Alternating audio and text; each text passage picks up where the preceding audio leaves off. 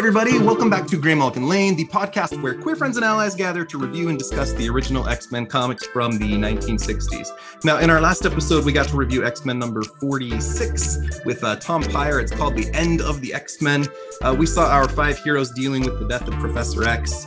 Uh, they fought Juggernaut in a weird fight, and then the FBI disbanded the X Men. It was a weird story. We're not sure why the FBI is able to disband the X Men, but our five teens have decided to scatter around the country, and we're going to get some individual focused issues with the X Men on various adventures. Uh, beginning with today, uh, we're going to be reviewing X Men number 47, which is called The Warlock Wears Three Faces. It is nonsense, and it is from August 1968. Uh, we've got writers Gary Friedrich and Arnold Drake. I'm going to talk about Arnold Drake in just a minute, uh, with pencilers Werner Roth and Don Heck, and inks by John Tartaglione. Uh, we are thrilled to have uh, Seth Martell rejoining us today. Hi, Seth. How are you? I was on mute. Sorry. I'm great. Thank you. It's good to see you again. And I'm also happy to welcome Stephanie. And I'm not even going to attempt your last name for the first time. How do, uh, what is your, how do you pronounce your last name? uh, Pizzarillos, just like how it's spelled. Fantastic. I was sure to get it wrong, so I'm glad that I asked. Stephanie, it's so lovely to have you here. And then we, uh, our featured guest for today is uh, Mr. Philip Kennedy Johnson. How are you, Philip? I'm great. It's an honor to be here. How are you guys? So good and so nice to have you here. Let me have everybody uh, introduce themselves. Let everybody know where we may know you from. What are your gender pronouns? And then the introduction question today is very simply what is uh, something unexpected that happened to you during a live performance? Uh, let's go in the order of Stephanie, Seth, and then Philip. So yes, excited to be here. My name is Stephanie Nina Pizzarillos, pronouns she, her. Um, I am a comic book and prose writer. So in the prose world, you might know me from Speculative Fiction for Dreamers, the anthology. My story in there is Jean. Peacock Feathers just won the Janus Award for 2022 at Chautauqua. I mean, I'm, I'm in a bunch of anthologies, uh, COVID Chronicles with Seth and Aaron Guzman, Mermaids Monthly, Women in Comics, a whole bunch of fun stuff. And I'm excited to be here. And as for that question, I think the weirdest thing to happen to me in a live performance is I was at a high school play in the audience, and two actors had their lines and they went to the side, still on stage, and they kind of started making out. The uh, the high school guy was a little uh, excited about his role, but what was weird about it is that the mother of the girl actress was uh, sitting to my right, and the father was to my left, and he was fuming, and I was like, "How is this going to go down? This is awkward." So was probably the strangest thing that's happened. Uh, the uh, oh, sorry, go ahead. Nope, that that was it. oh, that's someone said something. Uh, so the uh, the the story Jean you wrote, uh, Stephanie, is just wonderful, and I'll post some images of the book when we release this episode. Um, but thank you for sending me a copy. I used to host a uh, a monthly live storytelling group here in Salt Lake City, kind of like the Moth, where people get up. And as I read your story and the other stories in your book, I just was picturing sitting in an audience and hearing you read this to me and share about your family's story uh, which which you beautifully tie into the X Men uh, and Claremont's work with the character Jean Grey, who of course we love on this podcast. So just gorgeous work. I'm so happy to have you here today. Thank you so much, Chad. Uh, Seth, go ahead. Oh, my name is Seth Martell. Pronouns he him. I have done an awful lot of work with Stephanie. Uh, appeared in a bunch of anthologies with her. I have a graphic novel coming out in spring 23. Uh, as for my question. This was a tough one. The only thing I could think of was related to this terrible issue and the terrible magic in it. I was a little kid stuck at my dad's Rotary lunch, and they had a magician come in, and I was really little, so I thought he was old, but he probably was just a teenager, and he dropped all of his magic cards behind him right in the middle of his act. And I was still no. standing up there trying to like interact and do all the the things you're supposed to as a kid, and he kind of made it through, but it was really sad. And when you can tell magic is sad as a kid, you know it's terrible for adults. So that's that was the best thing I could think of. Nothing terribly awkward. Fantastic. Uh, Seth is also a wonderfully talented artist. He did this mastermind and this Cafe a Go Go uh, uh, uh, pictures on my wall behind me. Again, I'll post some images. Um, uh, and uh, has some great stuff coming out. Uh, so I'm super I'm super happy to have you here again, Seth. Thanks for coming back. Uh, and then finally, of course, uh, Mr. Philip Kennedy Johnson. Uh, let me share a little bit about my path to Philip very quickly, uh, Philip, before you share. I read mostly everything Marvel puts out, uh, and I try to uh, I try to capture the feeling I get when I'm reading particular books. And you write really fucking scary books sometimes. uh, your your Marvel Zombies and your uh, your War is Hell and your Empire Captain America and your uh, uh, uh, oh goodness uh, the name is out of my brain and it'll come back in like five seconds. But you have a you have a a, a beautiful way. Oh, Carnage, of course. Carnage is the other one I was going to say. You have a beautiful way of just telling a very slow burn, scary story with lots of punches and packs. Um, so when I was reading uh, your your Carnage book and you used the Friends of Humanity, and then I went back to read your Marvel Zombies stuff, and I was like, oh, this guy needs to be on the podcast sometime. Oh. Uh, so I reached out, and I'm so happy to to have you here. Uh, let me uh, let me turn it to you for your introduction. Go ahead. Oh, thanks so much for that awesome introduction. I'm just honored to be here. Um, I'm Philip Kennedy Johnson, he, him, and huge pleasure to be here. I'm friends with Leah Williams, who was on here once, and she spoke super highly of you guys and said the show was great and says hello. Um, we love Leah. Yeah, she's awesome. I um I was just on so I, for those who don't know, I have a my my day job. I'm a musician, and I was I was traveling, and um, I was like she is. Uh, I think probably due to COVID, she is she moved closer to family, and um, I got to bump into her because I'm used to her being up around where I live. So hung out, and um, yeah, and she and she mentioned you guys, so it's a huge pleasure to be here. Also, for those who just a little for background information, I totally screwed up the time zone thing today and was late and everyone else you heard from has been super lovely about it and cool. So I will now be their servant in the afterlife, and I owe them some books. Um, but yeah, big vouch for their for their character. Um, regarding, let's see, I do have quite a story. something that happened in a live performance. I, I, used to play trumpet in the Glenn Miller band, Glenn Miller Orchestra, and um, there was a so the performance was my own, in which the, the crazy thing happened um, there was this very old gentleman that I was meeting for the first time. He had been he had sponsored concerts by the Glenn Miller Band for a very long time, and he was a really interesting dude. He was um he just grew up in a different area. You know, he was he came of age during you know the Cold War and all that, and he had this whole thing about like defeating communism through swing music and everything. He was like just the biggest swing fa- music fan that ever lived, and he brought the band in uh, pretty often to um, to play. I want to say this was around. Den- I mean, we toured the whole country, but I want to say it was around Denver, maybe. That was my first. I mean, the uh, our singers and our, our band leader knew the guy very well, but I I just met him, so we were we were performing, and he would always apparently lead the band on one of our big signature tunes that we did every night. I can't remember which if it was it wouldn't have been in the mood, I don't think. It would have been like maybe Pennsylvania Six Five Thousand or one of the other big Glenn Miller band tunes that you hear all the time. Pennsylvania Six Five Thousand. yeah, right. He uh he so he he'd lead the band through the tune. Um and they let him because he's a good friend of the band. And um there were sometimes there, you know, there were these cables that would that run to the the mics and everything.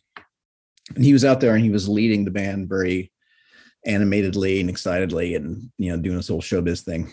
And um at some point he got so into it that he tripped on something and fell and busted his head on one of the the band fronts on uh, on one of the saxophone band fronts and was just bleeding like a son of a bitch. And this is in the middle of a live performance. Um and he was kind of like he he didn't want anyone to like help him. And he like this um everyone's like what do we do? And he's like keep playing. And he was so insistent that we keep going. He was like terrified that we would stop. So we kept going and oh my god was it awkward and it was like we we should have absolutely stopped and i was like we're not going to keep playing are we? But he wanted us to he insisted that we keep playing and and the, one of the the trom there's a trombone solo on this tune, and Josh Stewart, the uh, trombone soloist, was like, "What are we doing?" And he again, the guy's like giving orders for us to continue. So the guy steps, so Josh steps over his body to get to the place to the microphone to play the solo. It was just the most awkward, tragic, weird thing. And at the end, like they're they're literally like carrying him out in a stretcher, and he's like conducting, and it was just the weirdest, saddest thing. Um, so sorry if I uh if I went a little too hard on the answer, but that's no, no, I love it. Mind. Uh, so lastly, my name is Chad Anderson. I use he, him pronouns. I, uh, as I asked this question, I then thought about it and I have a shocking number of weird live performance stories. Uh, you know, uh, power outages. I was once, I, I referenced how I used to do live storytelling. Uh, one time the breaker started on fire during my performance and then the lights went out. Like I've had, I've had some crazy shit happen uh, drunk performers on stage lots of times. But the story that comes to mind first and foremost, uh, uh, I live in Salt Lake City. My my partner and I and some friends went to see the drag queen Acid Betty perform. She's a RuPaul queen. Uh, and she comes out and she's in these giant heels and she's stomping all over the stage and it's not the nicest club but we're literally pressed up against the stage with you know mosh pit behind us and uh, betty walks over and she steps into a like pooled uh, uh, a spiral of like microphone cord that's off to the side and she steps in it and i see her start to move her foot and it's caught on her heel and i'm like oh my god she's gonna trip. So i reach up i'm literally that close to the stage and i try to pull the cord off her heel but i ended up pulling it tight as she was moving and she face planted on the stage and i ran. So acid betty if you are listening to this podcast that was my fault that day. I was trying to help but i'm so sorry. So there's there's my public admission of the time I accidentally tripped Acid Betty. Uh, okay, so let's jump into uh, our our interview today. Uh, Philip, I want to hear a little bit of your story quickly, if you don't mind sharing. Um, there are a lot of writers and creators out there, but you are the only person I can think of who is musician and veteran and father and Eisner nominated writer all at the same time. What a what a unique space you occupy uh, in the scheme of this crazy comic book universe we love. Uh, tell us a little bit about your story and how you got into writing and comics. Um, well, um, thanks again. I um, it was kind of by accident. I was so I was a um, I was a trumpet player in the U.S. Army Field Band in Washington D.C. and a job I still do for now. And um, my younger brother, when I was younger, I'd wanted to be a, a comic artist and was a massive X-Men fan. Although, I mean, when I was like when I was growing up, if you weren't in the X-Men, you were just like human trash. Like you just everyone had to be reading X-Men, or, or you, it didn't even make sense. um, this is back when like Joe Mad was in his heyday, and like books like you know Phalanx Saga and Age of Apocalypse, and all these awesome books were coming out. And yeah, like Friends of Humanity were the bad guy. Like they were, they will always be my like like the perfect villains. Like when I, when I I still like when I see this crazy political stuff happening in real life right now, I just my my child my lizard brain looks at them and be like friends of humanity like i recognize them as like those guys you know? Um so um anyway so yeah that was that was when i really was just loving comics more than anything I ended up going into music. I just went, I went, was looking for something to just kind of get out of where I was. And I was like, I, I could do, I would do anything to get out. And at the time, I, um, as much as I wanted to be comic artist, it seemed more plausible that I could be a musician. That was the thing I was, I, I judged I was better at. So I did that. But I had a younger brother and he ended up going the other way. He was also a musician and an artist. He, he was a better artist and wanted to do that. So years later, I'm in Washington, D.C. and um, I hear from my brother and he's just kind of lost. He's like, I don't know. Like, I just want to do comics, man. I don't know how. I don't know. I just don't, I don't know anything about anything. I'm just stuck in the country. I'm not very good at school. I just want to go to art school. I don't need money for it. Like, I don't know what to do. And um, I was like, just come move in with me, man. We'll figure it out. Like, we'll, we'll start going to conventions. We'll find a good comic shop. We'll, we'll teach ourselves how to do this. I mean, everyone, comics are made by humans. Like, let's figure out how it's done. Like, it can't be that hard. So we um so he moved in with me and we just totally did that. We started going to conventions and looking at like found a great comic shop, which became Third Eye Comics, which is now this incredible, you know, phenom store. But at the time it was just a hole in the wall place. Um, and but they were already you could already see see they had like the love of the game and it was just awesome. Um so yeah, we just kind of taught ourselves how to make comic books. I just wrote basically a short story and a couple of poems for him to to illustrate and just so he'd have, you know, a portfolio to speak of.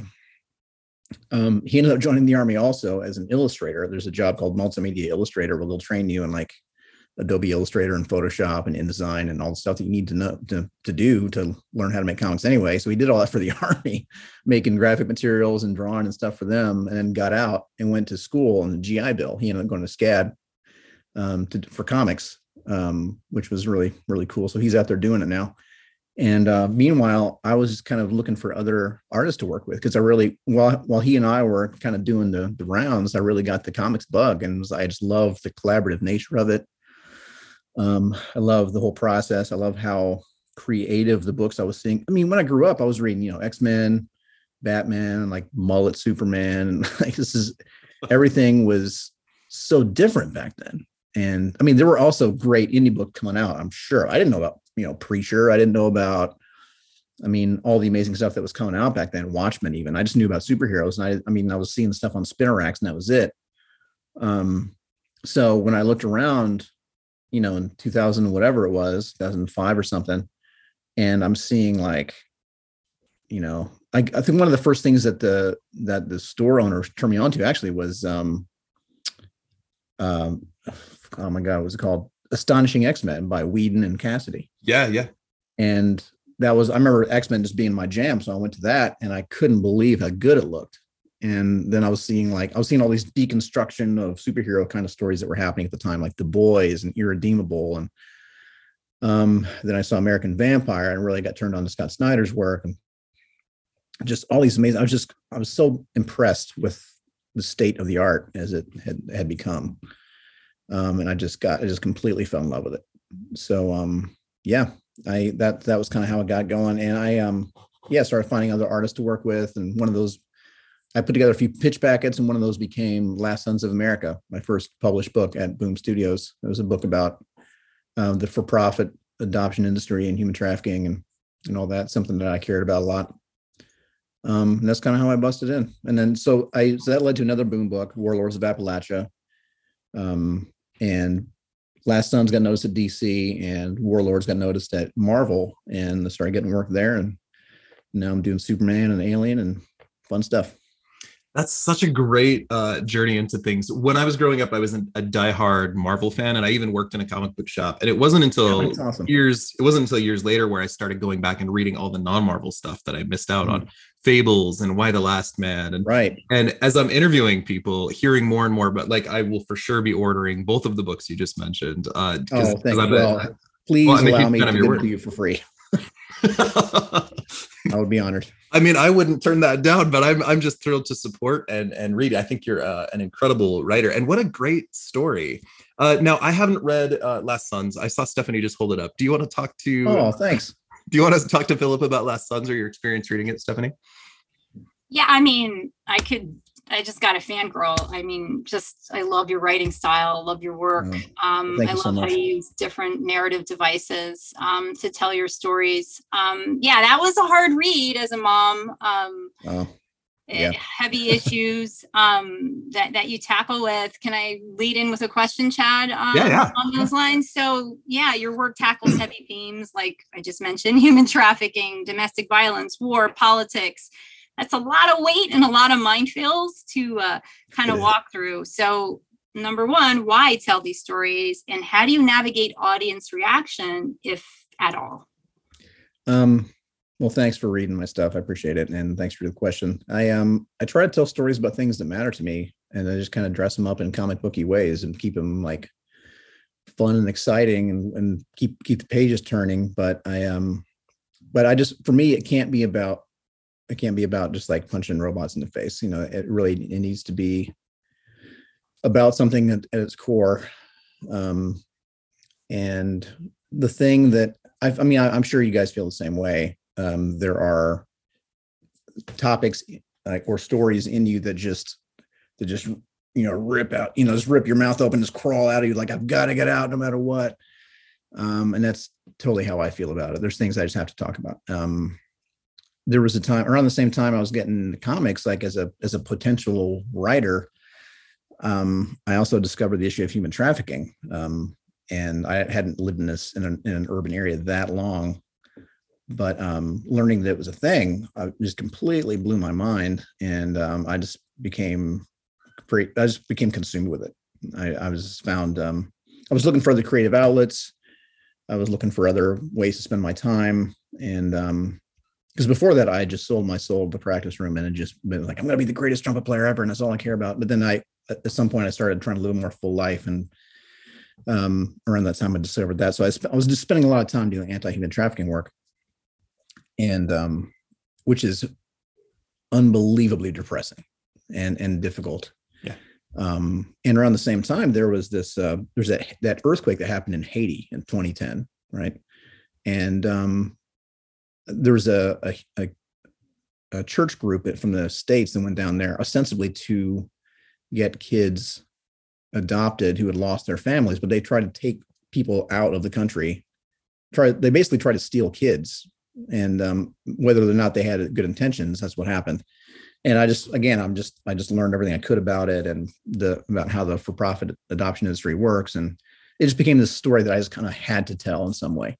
And um, I find that subtext is the best way to do that, or to dress it up in some kind of a, a genre way. So it's not just like, here's a big um, sermon, you know, like you don't, you can't, if you just like on its face becomes this thing like, here's my message, you're going to listen, it becomes kind of a drag to read. But if you can take um, just kind of a kernel of that thing and and dress it up using subtext or um, some other genre high concept thing it can you can kind of trick people into caring about something.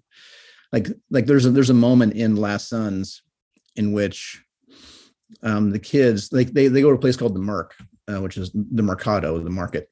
And um, it's a place where you can it's like a flea market for children. Like you go and you can you can sell kids there you can buy kids there. They're there like you know like furniture. And um, there's a, a, place where they're, they're lining them all up um, by skin tone because that denotes value. And although I don't know of an actual market where that happens as such, um, that is how it is. I mean, if you if you've got a blonde, blue-eyed kid in a in a country in which they're like most of the kids that you're selling are darker skinned, that kid is a is a gold mine and it's just so dark and depressing to think about. So my my way to put to address that in the book was to kind of was to um basically like try to bring some levity into it using like really fun, cool dialogue, the way that Elmore Leonard does in his novels. Like how his, his dialogue just feels so fun to read, and everyone so says such cool things and I, I, try to lighten the tone enough with the dialogue, just the vibe of the dialogue, so that people will keep reading and not just drown themselves. Because the stuff that I'm, the message I'm trying to give them is so important and so dark. I kind of try to hide it in a in a fun story about two brothers, you know. So, and then Warlords of Appalachia was very much the same. That's a story about the political divisions that were happening in like in, in the United States at the time, and just the, the the idea that Trump could become president was a big deal to me. And I um now, I'm in the United States Army, and uh, according to the Universal Code of Military Justice, I'm not allowed to talk about my political views in public. Um, but I can write a fictional comic book. so, so I uh, I wrote a story about um, America after the Second Civil War. Kentucky's become an occupied nation within U.S. borders, and it's just a, you're seeing this guy become the first feudal warlord of the Appalachian Mountains, and this is kind of the fun, exciting concept but at its core, the question is, what if Trump becomes president? like, what happens then? And uh, so, you know, I I feel like it makes it potentially compelling to a reader. I hope it would to me as a reader. If I, as I was, a, that's kind of stuff I look for as a fan. I look for stories that mattered.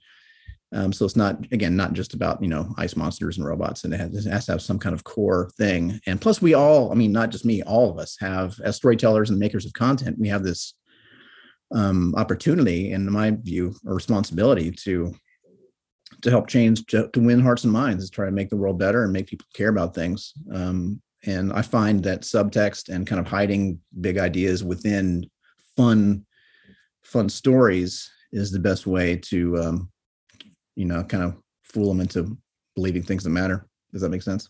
Yeah, yeah. So often I think we work. Um, let me change my attack here. I, comic books are often about trauma. They're about characters who survive trauma, and that's one of the reasons we find them heroes. But then we add superpowers on top of it so often, right? We also have a long history of comic books tackling really tough issues. Uh, I mean, one of Marvel's very first books was Captain America punching Hitler in the face on the on the front cover, right? And you see you see things that are products of their times. You see uh, uh, political issues uh, like protests against Vietnam or or LGBT stuff. The Friends of Humanity is another great example of that, where we see small minds uh, uh, focused in a particular way as to bring up political issues, uh, but we make it about mutants instead of about race or gender or sexuality, right?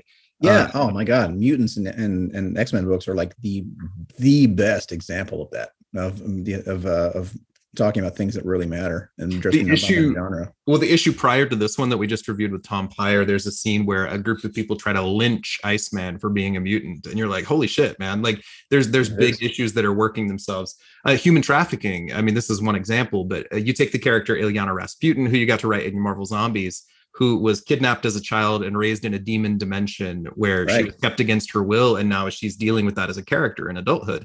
It's it's human trafficking in comic book form uh, in, a, in a very strange way. So we see these very real world issues and i think there's something so powerful about telling really strong stories uh, and doing it in such a way to capture uh, readers. Every human has been through some kind of trauma, right? And we we have this ability to capture it, but we also want to see people heal from it or move forward from it.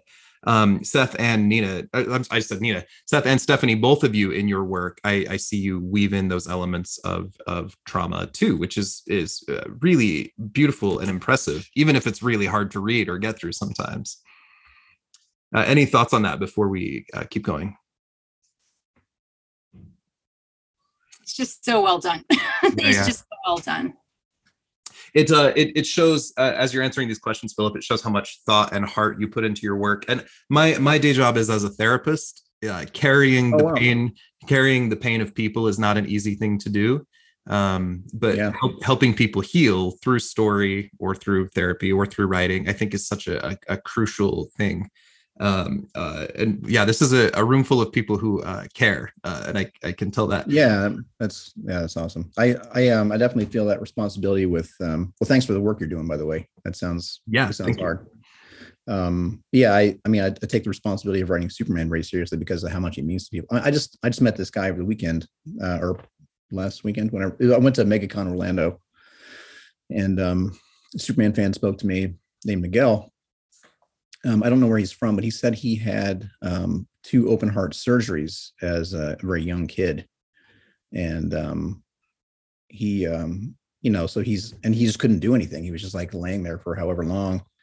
As as a kid, was like barely the strength to to do like to sort to exist, and he um as he's laying there with like all that gear just like in him and all over him. He said that he would he just imagined Superman being inside of him and making making him stronger. And um, I don't know, man. It's just like I it just makes makes my eyes kind of well up when I hear stories like that. I'm like, it's the the stuff that we can't just write stories about, you know, about robots and aliens. Like it, it needs to be about something that matters because these kids need not just kids, like we people need just the the fundamental these these heroes like X-Men and Superman represent just this fundamental thing that people need and it is such a responsibility that um, that we can't take for granted.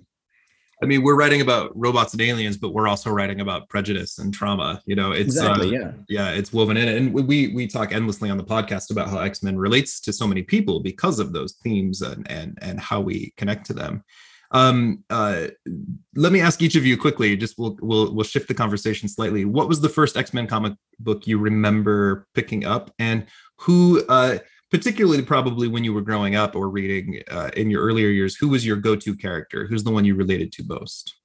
Uh, so uh, go in the same order stephanie seth and philip.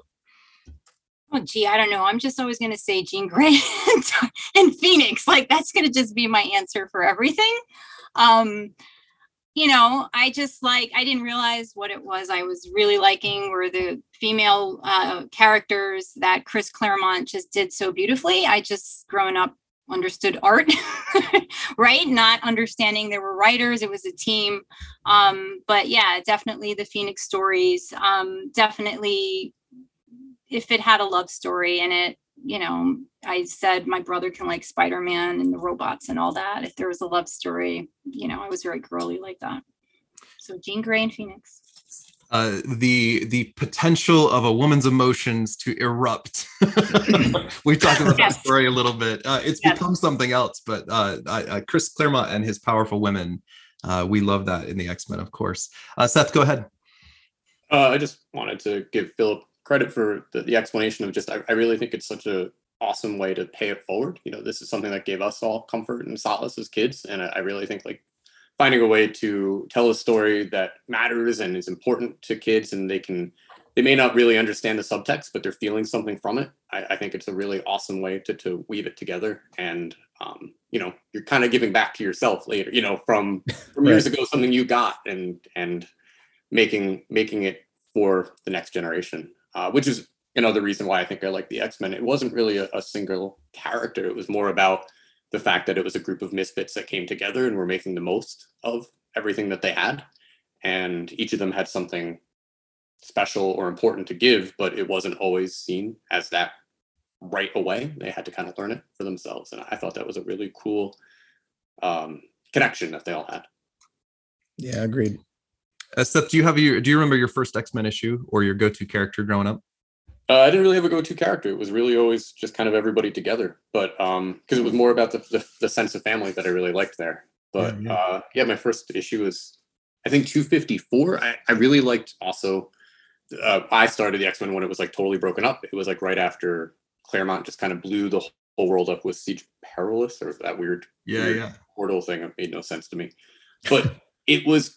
I think what I really enjoyed the most was it became a treasure hunt of back issues to make sense of this just like chaos of long like a long history and we didn't have the internet back then to actually refer to anything with you. You actually had to do investigation yourself and i thought that was really cool.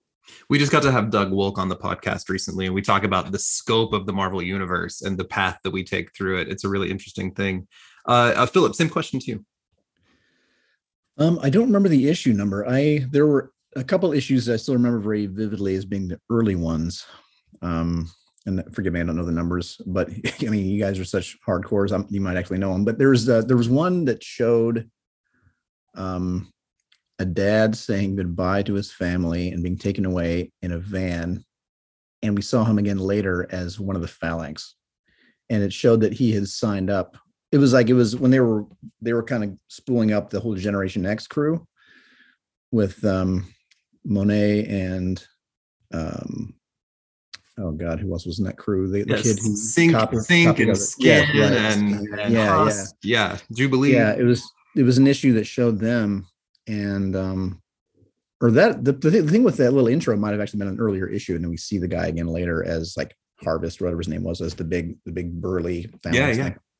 But at the time um again it kind of just struck me as um like this guy thinks he's like what's what's he doing? Like this i mean i was used to the concept of an alien like you know like you know body snatching or like you know the guy going away on you know, on purpose to turn into a monster for whatever reason. I was like this guy thinks he's the good guy.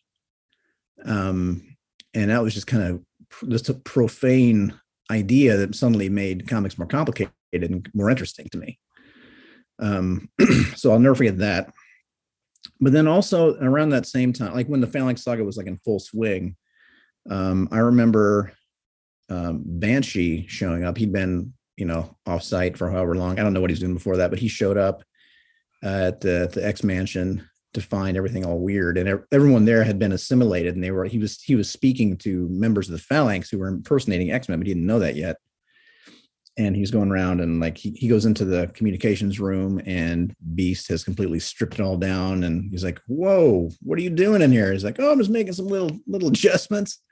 And it's like phalanx beast and they're talking so i um banshee they were making banshee feel like such an outsider. Uh, banshee felt like such an outsider before he realized what was happening. Um and he the fact that he was alone he was doing all this alone for whatever reason made me really connect with banshee. And um his outfit was kind of silly and his powers or whatever, but like for but the, the way his character like his character though, like who he actually was, and um his whole thing, like being the the previous generation guy talking to the newbies or just being like not one of the core team. Um, that was something I related to, and um, I just really liked Banshee. And even after even after that, when uh, some of the other characters that were that were like sexier were around, I still kind of looked for Banshee and I was like, oh, I wonder what Banshee's up to because they for what because of that first story that he was in. I for whatever reason I really connected to him and really liked him. I got But um, I got as far Banshee as on my wall back there too. oh, nice, yeah, Yeah, he's yeah. great. As I mean, and then later on, I you know not to jump on the bandwagon because everyone loves Logan, but I, I I do like Logan a lot. Probably my favorite iteration of Logan is this Old Man Logan. I really like that book. That's a great book. Uh, but back in the day, it was it was Banshee for whatever reason. Uh, I love I love the way your brain is looking for these political themes through all these stories. That's standing out. I love it a lot. Uh, and the X Men has a lot of that. So you're too focused, uh, and you have an impressive career, uh, and you're doing a lot of incredible things. But you're too focused uh, X books, if they are X adjacent at the very least. Uh, we have Carnage Forever. You got to write the Alpha and Omega specials, in which we see I mean, I can say it. I'm not in the military. We see kind of a Trumpy, small-minded group of people who are surrounding themselves by a particular agenda. So, in the comics back in the '90s, when you and I were reading as kids, we got to see the Friends of Humanity, which is the group organized by Graydon Creed, who is the human Mhm. son of Mystique and Sabretooth. Uh, Graydon's running for president, and he has this kind of group of bigots who are constantly attacking mutants. And you get to see this group come back uh, uh, in your Carnage run, and then the leader of them end up getting the power of a symbiote, which is uh, seems to be a little bit like that story of the the scary guy getting the power. Uh, which uh, again, I, I'm sure you have to be careful with your words as you as you answer that. But what made you decide to bring this group back? This this iconic human group of villains. Um, because it's happening in real life. um, this was all coming together. Let's see, did it happen? Did I write this after January 6th? I'm trying to think of how this all came together. I think I did. Um, yeah, no, I totally did. Because there was a initially that thing that happens at the end that's in the stadium. Um, Oh yeah, yeah, yeah. that stadium was all added after the fact. that was that stadium was covering up art of like the Washington Monument. Um, behind the scenes information there. I think that was it was an unapologetic uh, rally on Capitol steps, and then Carter starts killing everyone. um, they were like, "We might." I, I after after everything I just said about like not trying not to be too on the nose, that was probably a little bit inartistically done. Um, and pl- and people in the office were like, "Yo, we have to like, we can't be quite so clear of what you're saying here." It's like, all right, fine. Life, life imitates art, imitates life, and sometimes a little too closely. Yeah, I was, I yeah, I let my I let my my rage get a hold of me that time, and I was I was too on the nose with it, so we uh we we changed it. But um, um, yeah, I guess I've answered that question. that's yeah. So that's where that's what I was thinking when I wrote that. It was pretty. I don't know. It's like the stuff that was happening then was so is is such an existential threat to everything America is. I guess I uh, took it pretty personally. So I um and here's the thing. Like I've seen a lot of carnage stories. Um, and a lot of them can be. I mean, it's super fun. I like carnage. But it- it's all it, it, you, kind of know what to expect, you know. Like you, it's a kind of a one-dimensional thing. It's just like the, the biggest psycho symbiote you can imagine, um and that's kind of the gig. Um but i was like well we can't just do that again. Like we've already we've already got these we got absolute carnage we got all these other versions of the carnage story where he just goes nuts and kills everyone. Um and i'm kind of interested in that. Like what if we so i so i pitched them carnage or the symbiotes meet the manchurian candidate is how i pitched it. And they were like that sounds dope let's do it. So it, it became this thing where um he like Carnage because as we as we have left him in previous books, he was basically gone. Like we last time last thing we had seen is him attached to like a, a fish in the ocean or something. So I kind of started. I had this idea for um, the opening in which we would see him working his way up the food chain, like from a he grabs a fish and then he he's just like little tendrils in the ocean and he grabs a fish and then that fish kind of like torpedoes into a shark and it becomes a shark and the shark uh, hits this this boat of pirates, like Somali pirates, and he, they take one of them, and the, you see the pirate like walking out of the ocean, and you see him um, talking to like he he approaches uh, this warlord and his whole like little militia, and there's a CIA guy there who's like supporting this group. And so he he takes the warlord, takes the CIA guy. He's on a plane back to the states, and, and now he's he's headed for like the White House. You know, like he's just be, he's working his way up the food chain until he can do the most damage. You know, so that was kind of the idea: seeing him work his way up the food chain until he's in a place where he can do the most damage. And um, and yeah, just given what was happening at the time, the Friends of Humanity were front and center in my mind. Um, I mean, Nazis are nature's perfect villain, right? Better better than than robots or zombies or anything. Like you know, Nazis are perfect. I love talking about Nazis when we can, especially now that they're a thing um, again. So um, it was just again, it was just a story that's kind of like ripped me open and just had to be told. And so I used Carnage as the uh, as the canvas you write very effective horror like uh that slow burn very scary and then there'll be a t- page turn and something giant creepy bloody horrible happens. Uh you get to carry that theme over. I mean your alien work is amazing but i oh, your love of x-men shows up most for me in your marvel zombies resurrection series. So there's two volumes. We got a single issue followed by a four issue series and there's a ton of x-men work in it including including Wolverine being kept by the zombies as a food source as they slowly eat off of him and he and he uh, he regenerates or heals. Uh, we get to see Magik as a zombie in control of Limbo, which is like the home of all the zombies. We get to see uh, Nana the Sentinel, who I loved, and I don't like Sentinels. Uh, oh yeah, the Sentinel yeah, we even get to see uh, a dismembered uh, a nightcrawler zombie teleporting around and eating people. Like some really scary shit in there, man. And your love of the X Men really showed up in that series. Uh, do you want to tell us? We don't have a ton of time, but do you want to tell us a little bit about your your work with Marvel Zombies? Uh, it was a huge honor to write that book, and I'm glad my love for the X Men comes through. There's um the X Men. I mean, I just love X Men so much as a, as a kid, and and I continue to. And um, it's still kind of like a like a bucket list thing. I would love to write X Men, but honestly, the stories like almost like all my queer friends who ever read a comic love X Men, mm-hmm. and that just really stood out to me, like how much that book means to that community. And um, I'm not sure I am the one to write it right now. I feel like the people that they have taking taking that taking the reins on that book are the ones that should be doing it. I feel like they're they're telling stories that really matter to them, that matter to the community. I mean, Steve Orlando was a dear friend. I wrote a I co-wrote a book with him. um, Leah's friend, of course. I know Vita really well. Like all, all those those people, just they know what the fuck they're doing, and they have like they know their their their readership, and I th- those I trust them more than I trust myself with that with those books.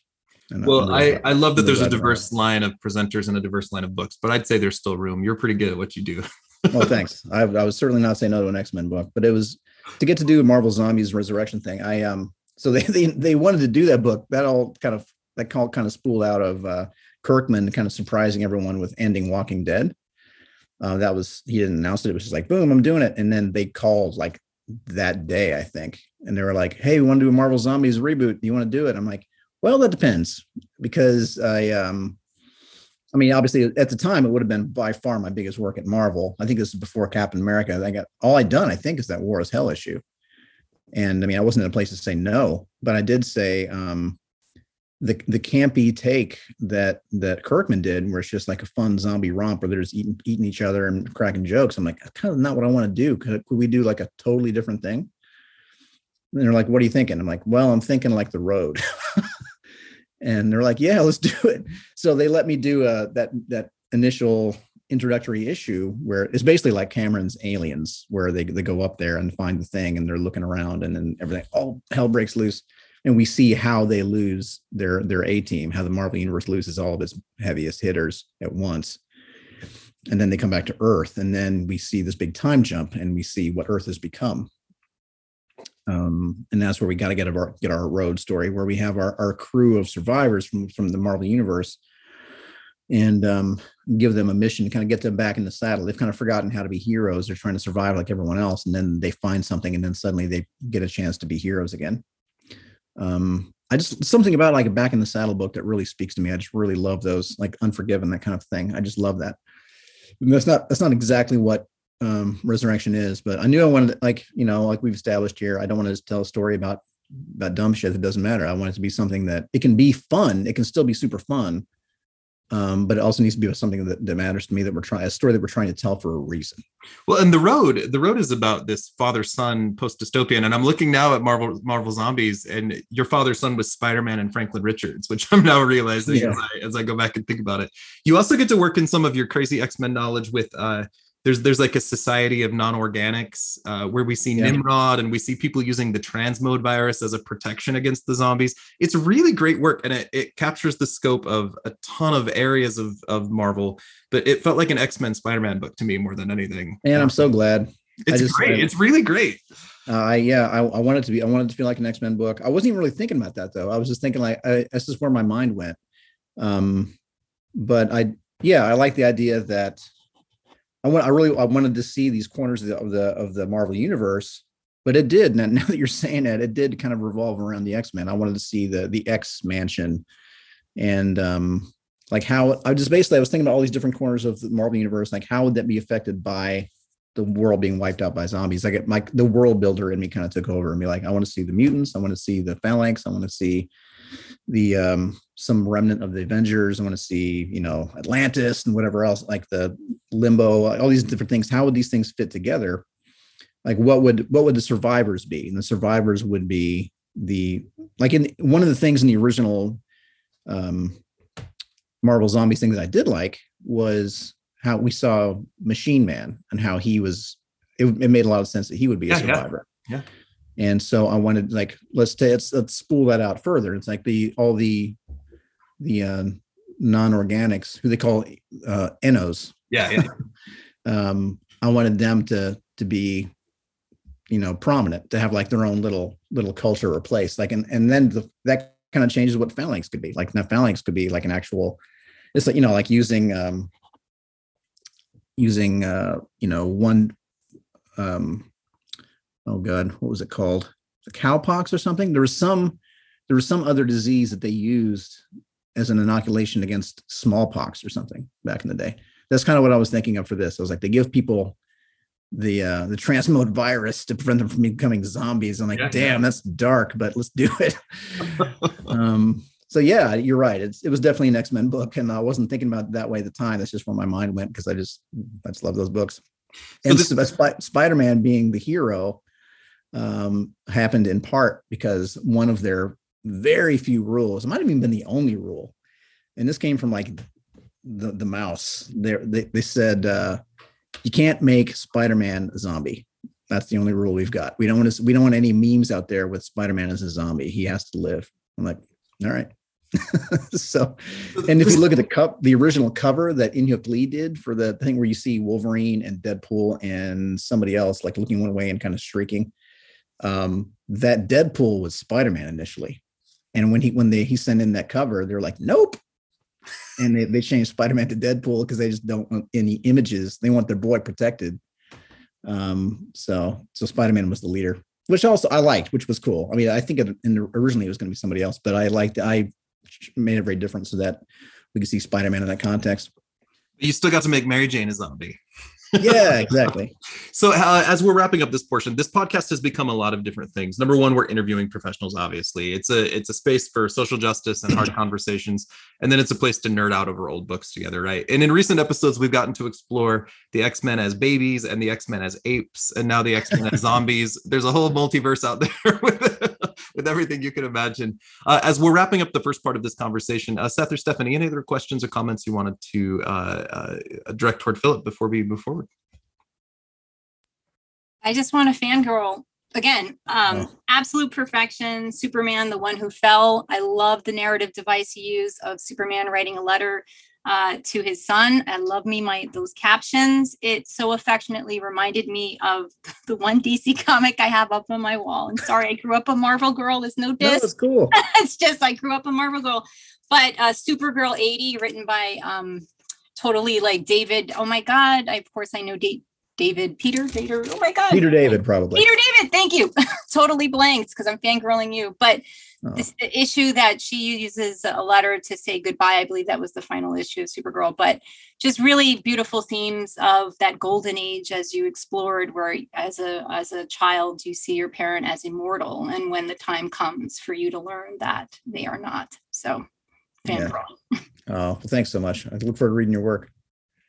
Yeah, I also just want to give you a lot of credit for. So I was a makeup artist at a haunted house for seven years, so I got a lot of really bad zombie comics as gifts, and they're usually terrible because they're just all gimmick based. You know, Oh, it's like- just pure gimmick. And your story wasn't really a zombie story; it was really a, a tale of survival. And I thought it was interesting and it was fun in a way because I am such a Marvel fan that they were all fun characters to kind of explore what happened to them. But I really think that it was such a good book because they could just be humans that you're reading about and you were still invested in the story. And I, I thought that was a really great way to take a step back and how you can judge how good the storytelling is.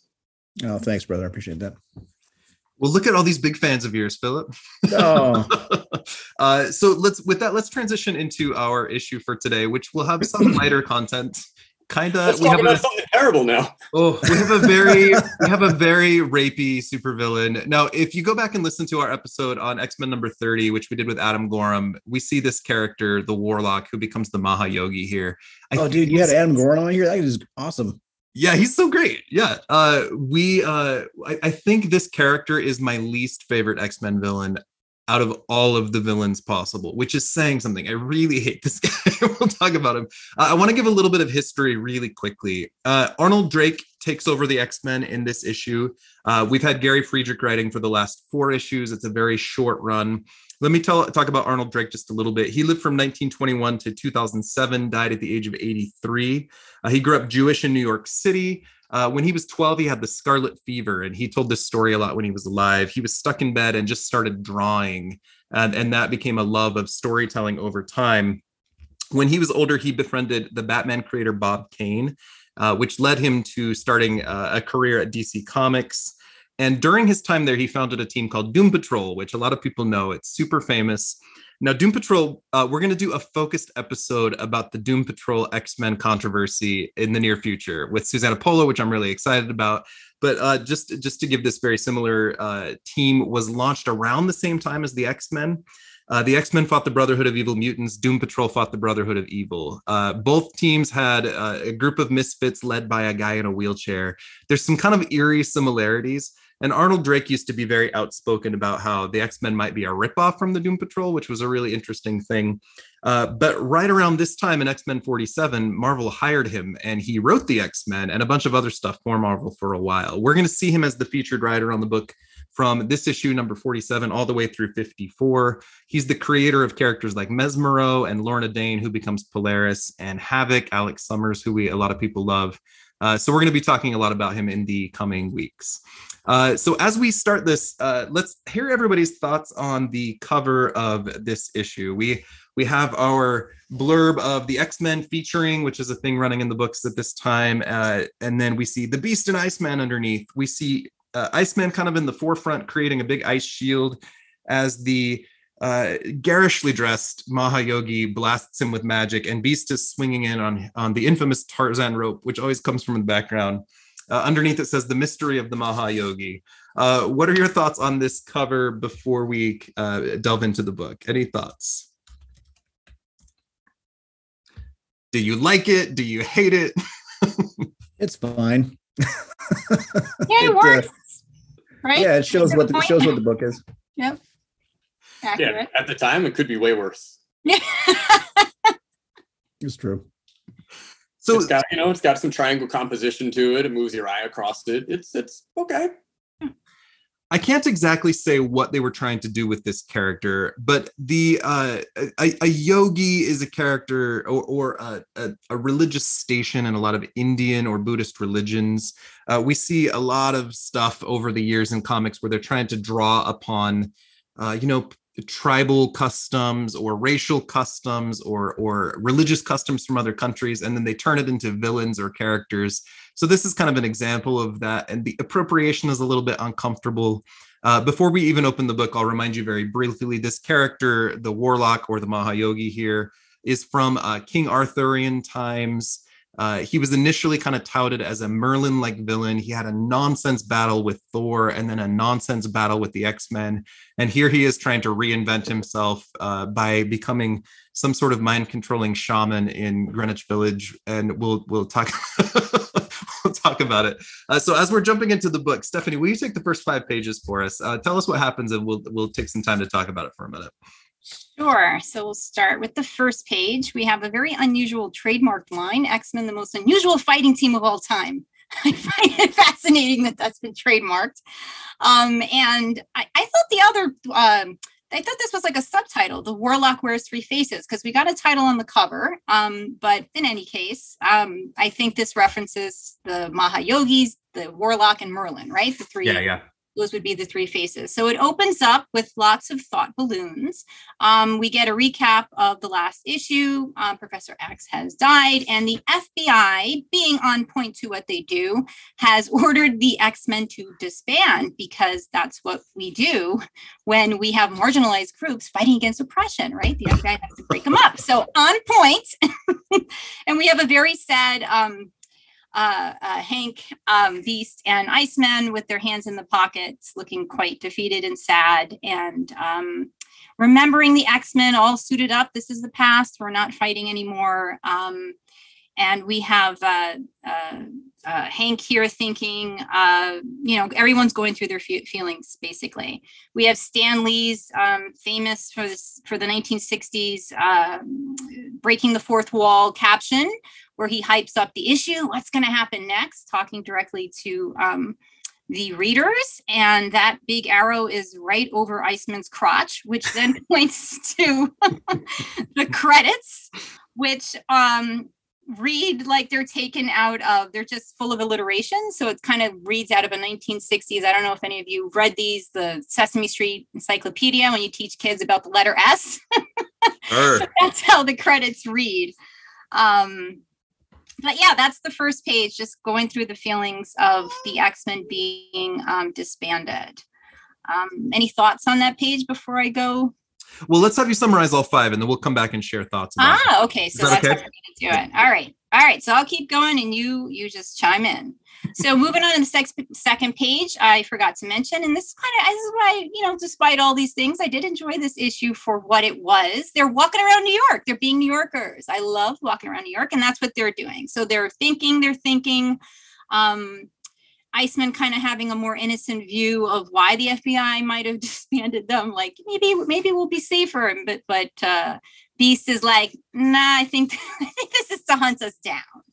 Um, and as we see they're getting ready to meet some dates. Now where are my notes? I'm look i'm reading it and looking at my notes.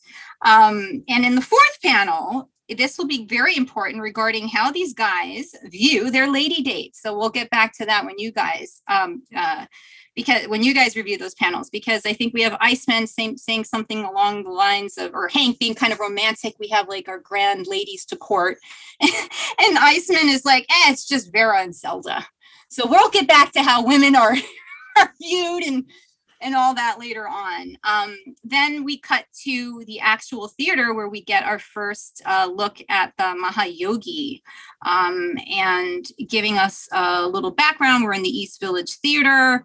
Uh, audience members are enthralled. Uh, the Mahayogi kind of sounds like Dark Darth Vader in this last panel of like tap into your inner darkness or whatever. Basically hypnotizing everyone. Um, the third page, oh, wait, I have to say on the second page, I will note the word ectoplasmic. I am like, as a teenager, I would look for good SAT words in my X Men comics because, of course, words like that would be on the SATs. And that's why I scored low on the SATs because telekinesis and ectoplasmic are not, but there's a fun word in there. All right, moving on to the third page um, we have Iceman um, getting told that the show is sold out. So these the uh, Iceman and uh, I'm going to keep saying Bobby Iceman Hank Beast. Um, they actually had tickets to see the the Mahayogi, and I will note this is on point to the 1960s revival of the of uh, interest, Western interest in Eastern spirituality, but also mentalists were a big thing. So it was cool to go out and see uh, a mentalist back then. But tickets have been sold out. Um, and uh, Iceman's date, I believe this is Velda, right? Zelda, yeah. She's Iceman's beard in the Vera. 60s, and I love her. Iceman's with Zelda, and Beast is with Vera. Okay, I'll probably keep messing that up. You could always correct me.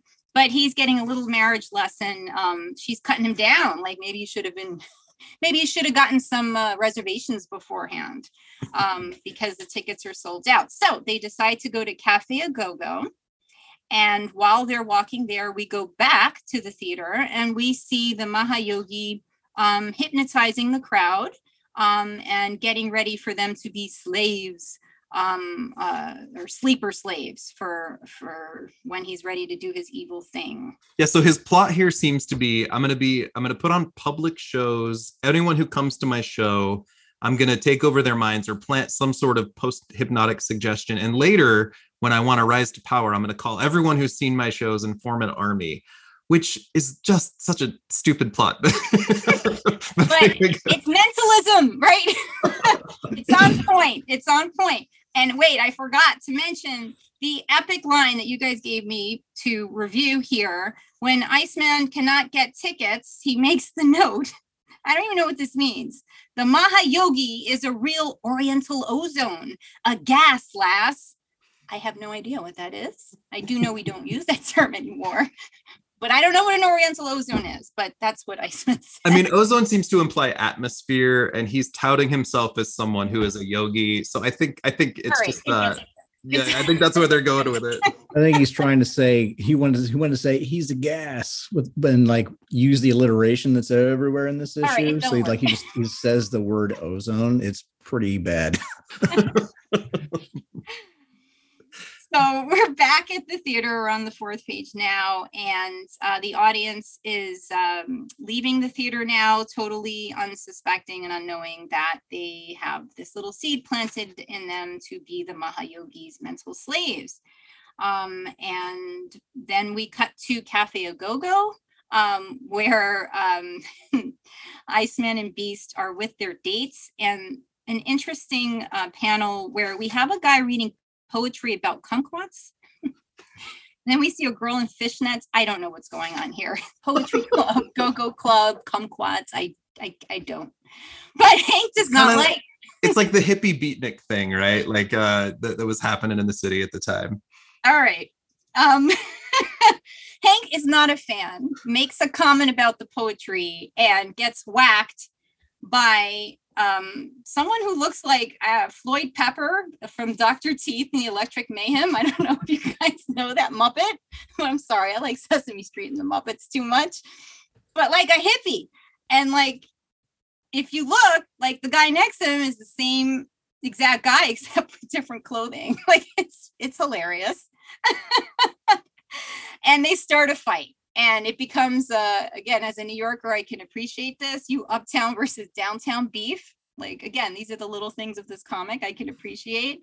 And we see um beast and iceman like mm, you know our secret identities what are we going to do here? So it gets uh, if we go to the my final page page five it they keep hitting them. Um at this point uh, they remind me, no, not at this panel. I'll tell you who else they remind me of. Um, they decide they got to do something about this. Iceman zaps the electrical board to turn off the lights. One of my favorite lines. One of the hippies says, Man, like who turned off the sun? The lights go out and then a fight breaks out. You see beast uh, hauling one of the the hippie folks uh, in the air. And then in this last panel these guys remind me of what's his name? Little jerry and the monotones from the telephone rock. Again oh, Muppets. oh wow. That's a callback. I told you i had to do homework for this episode chad. Um, I mean, really funny looking guys. I think they're supposed to be hippies. I think for me, um, maybe Seth as an illustrator, you could chime in. One at one point, one has a purple boot, one is per, one is uh, green, and I think that's supposed to be how your feet look under ice because Iceman has now frozen their feet to the floor, and maybe that's like what your feet look like under ice. But it kind of somebody has not had her feet frozen often enough. Obviously your feet turn your left foot turns green as everyone knows. Now the cafe the cafe go-go is a place that is referenced a lot in the 60s books Stan Lee introduces it. The x-men go there to hang out often. Uh, zelda is a barista there. Vera is a librarian who dates beast off and on.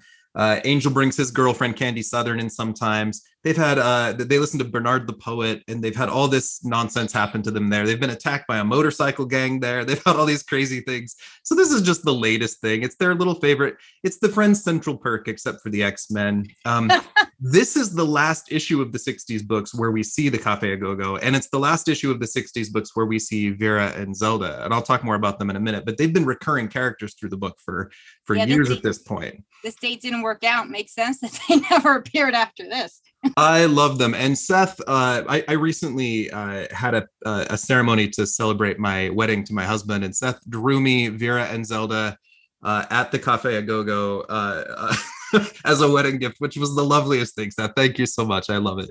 Uh, so, Seth, let me have you take the next five pages, and then we'll we'll kind of break this apart a little bit afterward.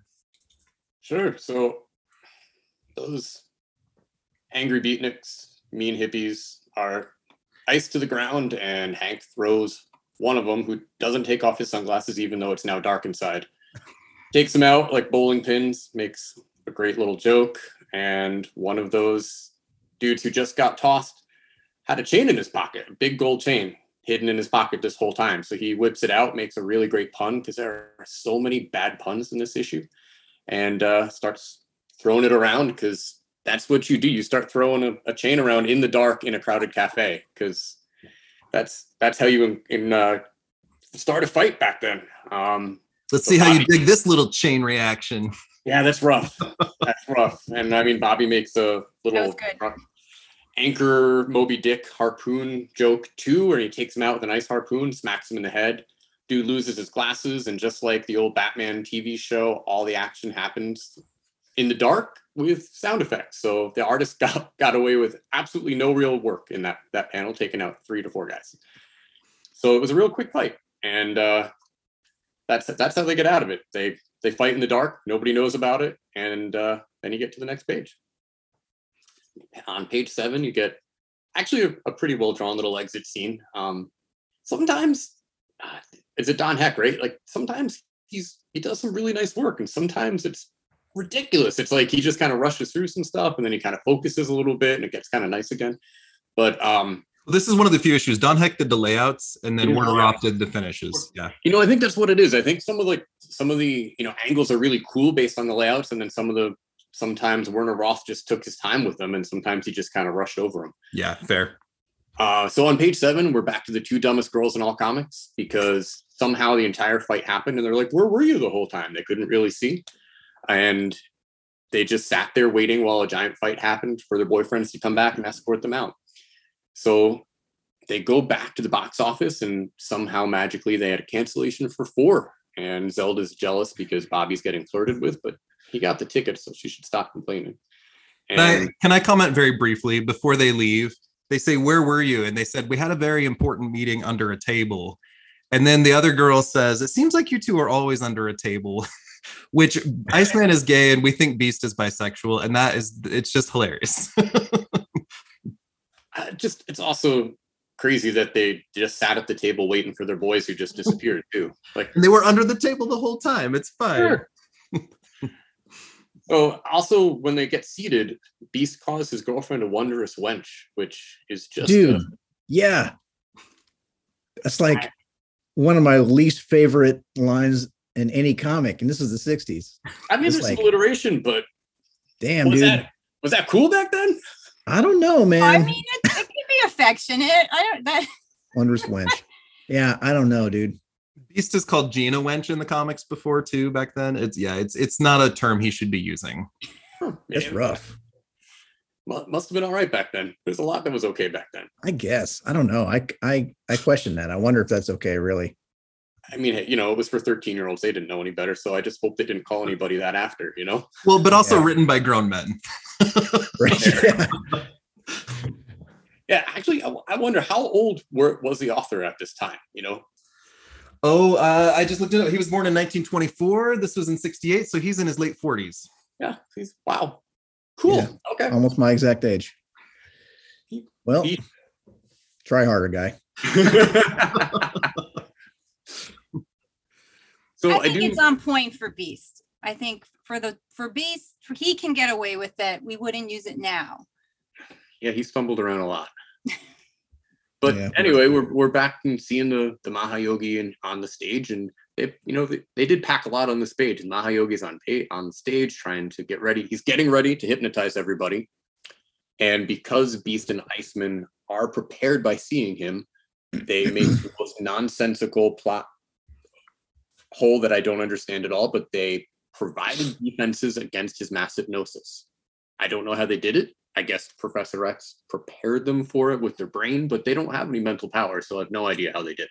I mean, we have evidence in the comics later of you're, you're able to fortify your defenses against telepaths or hide things. Uh, but I don't, I, I don't think that's the writer's intent here. just, I think they had a chance to get themselves ready. Is all he's saying. They just close their eyes real quick. and so they they uh, run off panel to go change into their costumes, which is revealed on the next page. And as close to instantly as you can get, I don't know why they had to say that to you, but they've flipped around and now they're. I, I think that they have to have a lead into a change scene with, sorry, lead into like a scene change where all of a sudden they're in costume. So that's their little little text box there. So now they're ready to fight him on page eight. So part of what I don't understand, Chad, maybe you can explain it to me because I just don't know enough about this character. What are his powers? They're like everything. Yeah, he's got some magic shit. He's got an artifact on his head that seems to be expanding his powers. But mostly what we see him doing here is just using his mind to make them. Why do you take off his hat then? That's the yeah, good stuff. Yeah, later on, it makes it sound like it was all just for show. He takes his hat off and it's like nothing.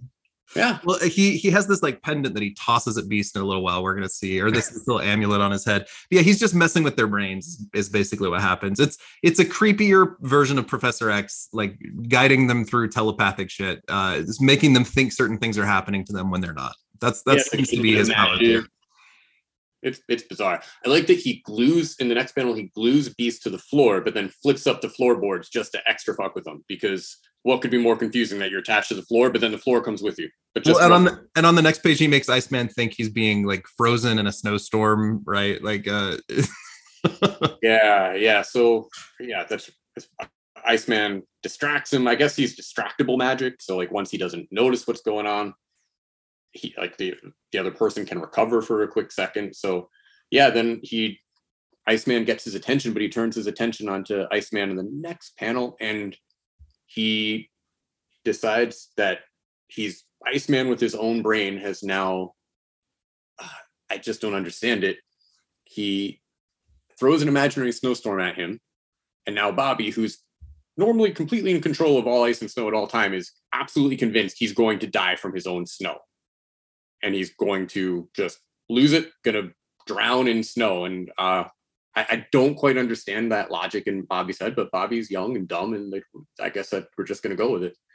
Yeah, I get. I think it just messed with his reality, messed with his his thought perception.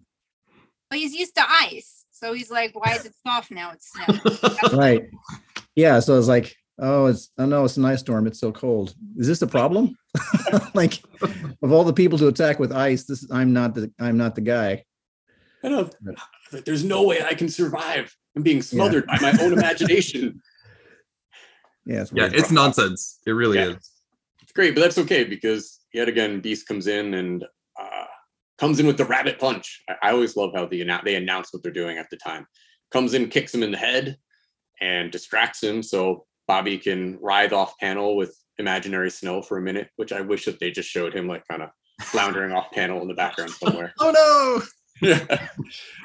Uh, but then uh, as he's about to wind up for the big knockout punch for for the warlock, the warlock takes a takes a beat, makes eye contact, and makes Beast on the next page convinced that he's just a limp ragdoll, and then starts slapping him all around. So he slaps Beast here, slaps Beast there, about four panels of slapping him. Then again, this is where I'm so confused over what he can do. He makes then real sandbags fall from the ceiling onto Beast. Yeah, maybe he had like a trap set in advance. Uh, we're not gonna. I'm not gonna recount it here, but this guy's appeared twice before, and this out of his three appearances makes the most sense.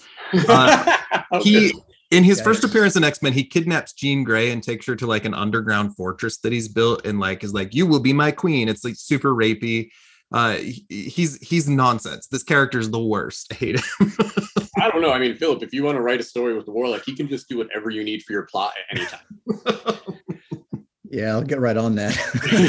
this guy, he, he's he's got all the powers, all of them. Yeah, yeah, he's he's good. Uh, right, Philip, so my, my panel's over with Beast getting hit with a bunch of sandbags. Yeah, and then Philip, do you want to take us through the last five, and then we'll talk about this whole sequence? Yeah, sure. I mean, it's just it's just more fighting. I mean, the uh Beast somehow turns it around. I guess it's just time for him to turn it around. So he uh he stands up and flexes, and all the the the sandbags go everywhere, and he's like, "Oh God, it's not possible! My sandbags!" and uh, Iceman starts zapping stuff and making things blow up. Um, and he, uh, rather than like, you know, exploding glass or whatever, his ears hurt. The bad guy's ears hurt, and so he's he's annoyed by that, and um, that seems to be the ticket. So they, um, anyway, so he doesn't like loud noises. He takes the thing off his head. He's like, I never needed this and he throws the, throws the jewel at, at Iceman, and Iceman makes a big, you know, these ice shields. Oh, Philip, this page, can I interrupt for a sec? This reminds yeah, please, me. Please, anytime. Earlier. All of these sound effects. Did you get to write your own sound effects sound effects for the Carnage series? Because there were some really yeah. great sound effects in that. Oh, thank you. Yes. Yeah, it's it's yeah, you, you should write your own sound effects. Sometimes in the um in the first draft of a, of a script before there's any art, I'll just I'll put in brackets like you know, I'll like SFX colon, just like the little abbreviation for sound effects. And in, brackets, I'll have like appropriate to, to action or something because I don't want to, because if, I, if I'm not uh, micromanaging exactly what's happening, if there's, if I'm, if I'm describing a fight scene, be like the friends of humanity douchebags are fighting, are fighting off the, um, the, the symbiotes or whatever's happening. I'm not necessarily writing, um, the symbiote is slashing through the guy's legs or anything, anything so specific. It's more like here's what's happening with these characters, here's what's happening with these characters. And then when it gets drawn, sometimes it will be a little different I envisioned. So I'll save the sound effects until the lettering pass. So I'll I'll write out um, in brackets some vague thing, and then when the art is there, then I'll I'll apply a sound effect to whatever's on on panel. Um, and that's what I do usually with those. Oh, that's and, cool. Uh, I, I, was really curious. I'm sorry for the sidebar, but no, it, please, honor, dude, it's it's, it's welcome. I don't. I, don't, this is hard. This comic is hard to talk about, man. At least for me, it's like it's such not good. Um, but I do have some thought. We can talk about craft a little bit when this is done, and talk about yeah, problems yeah. I have with it, and think ways in which the the medium has has come forward. Not that you guys need my help for that. I mean, no, no, I would love to hear your thoughts, and that's one of the questions I want to ask. Yeah. Um, so then there's, I mean, also, I mean, there are moments in which it seems like they're trying to emulate the artist trying to emulate Kirby with the the extreme, you know, like we've all seen the, the image of like Thor or Captain America or whatever, where it's so dynamic, where like you're something's coming at the screen, so you've got one hand that's super huge and one that's much smaller, and like just the Kirby is so like the, the perspective is so extreme and dynamic and crazy, um, just really fun to look at. And sometimes they try to emulate that in the comics less effectively. Like in um, page 12, panel one, there, I get the impression that's what he's trying to do with Iceman, and it just doesn't work. Yeah. And and um, the bad guy looks super huge, and, and just I don't know, there's stuff like that. Like I can, see, I can see what they're trying to do, but very often these comics were getting knocked out like really fast, and it comes through in the writing too. It seems like it seems super clear that none of this was getting edited. It was just writing down whatever whatever random sentences they thought of and they just kind of they just kind of sent it. And god there is a lot of yellow and green in this book. Yeah dude. Yeah that's that's happening here. You get some of the um this last panel on page 12 was to me kind of made me think of the old doctor strange books. I had a um, my uh most of the stuff my most of the exposure to comics that i had as a kid was um my dad would come up with these boxes of old ripped up comics from like flea markets or garage sales um, and I didn't really have a lot of X Men until later. And I was buying X Men were some of the first books I was buying with my own money. So uh, whenever I was reading the really bad old books, most of those for me were DC. Um, but they, I did have a bunch of Spider Man team ups though, and those were, I think most of those were probably a little later than this, but I had some from around this time, and um, and they were, uh, I had some Doctor Strange stuff and it like the, the way they use circles here uh made me think of the um the Doctor Strange stuff. Those were like, or anytime anyone is half unconscious, they had these big circles that overlap and make different colors in between and everything. Uh, so that, that this is a this is a big callback to a lot of those other those other Marvel books that I had. I mean, to be fair, as an artist, it's a really cheap and easy way to use a compass to fill up a, pa- a panel without having to do any work. Totally. Sure. Yeah. No, I get it. Um, and then here's some, let's see, so page 13. People are starting to wake up from the uh, from the hypnotism. They're like, oh, it's the good guys, go get him. And um, you know, they're doing their thing. uh, Beast covers up bad guy with a tarp or a curtain. Um, and he's like, What's happening? I can't see. And Iceman takes the thing, like takes the tape recorder that he was using and turns it up super duper loud because we've established the guy doesn't like loud noise and uh, sticks it under the, under the curtain with him. And that that does the trick. He's like, I can't, I can't take it. I tap. He he taps out because it's too loud. And um he uh it just breaks his brain. I just I want to read this panel. And The screams. it says the clangorous cacophony tears at the master villain's reeling wits like remorselessly scraping fingers of steel. Good lord. yeah yeah he really he was really happy that i think he- they're really trying to sell it like the idea that so it's too loud so he gives up and they're like yeah but we can sell it we'll sell it Yeah, despite all the mutant powers, they defeat him with a curtain and a speaker. yes exactly Yep, yep. Oh, Loud man. noise messes up meditation. I mean, that's just the bottom line here. yeah That you can't scree, concentrate Scree, scree, scree. Anything that does scree. yeah Those are the sound effects that are used for those that Right. Yeah can't concentrate. It's super annoying. So he throw he literally throws up his arms and lock me up. Anything. I'll do anything to stop this loud noise.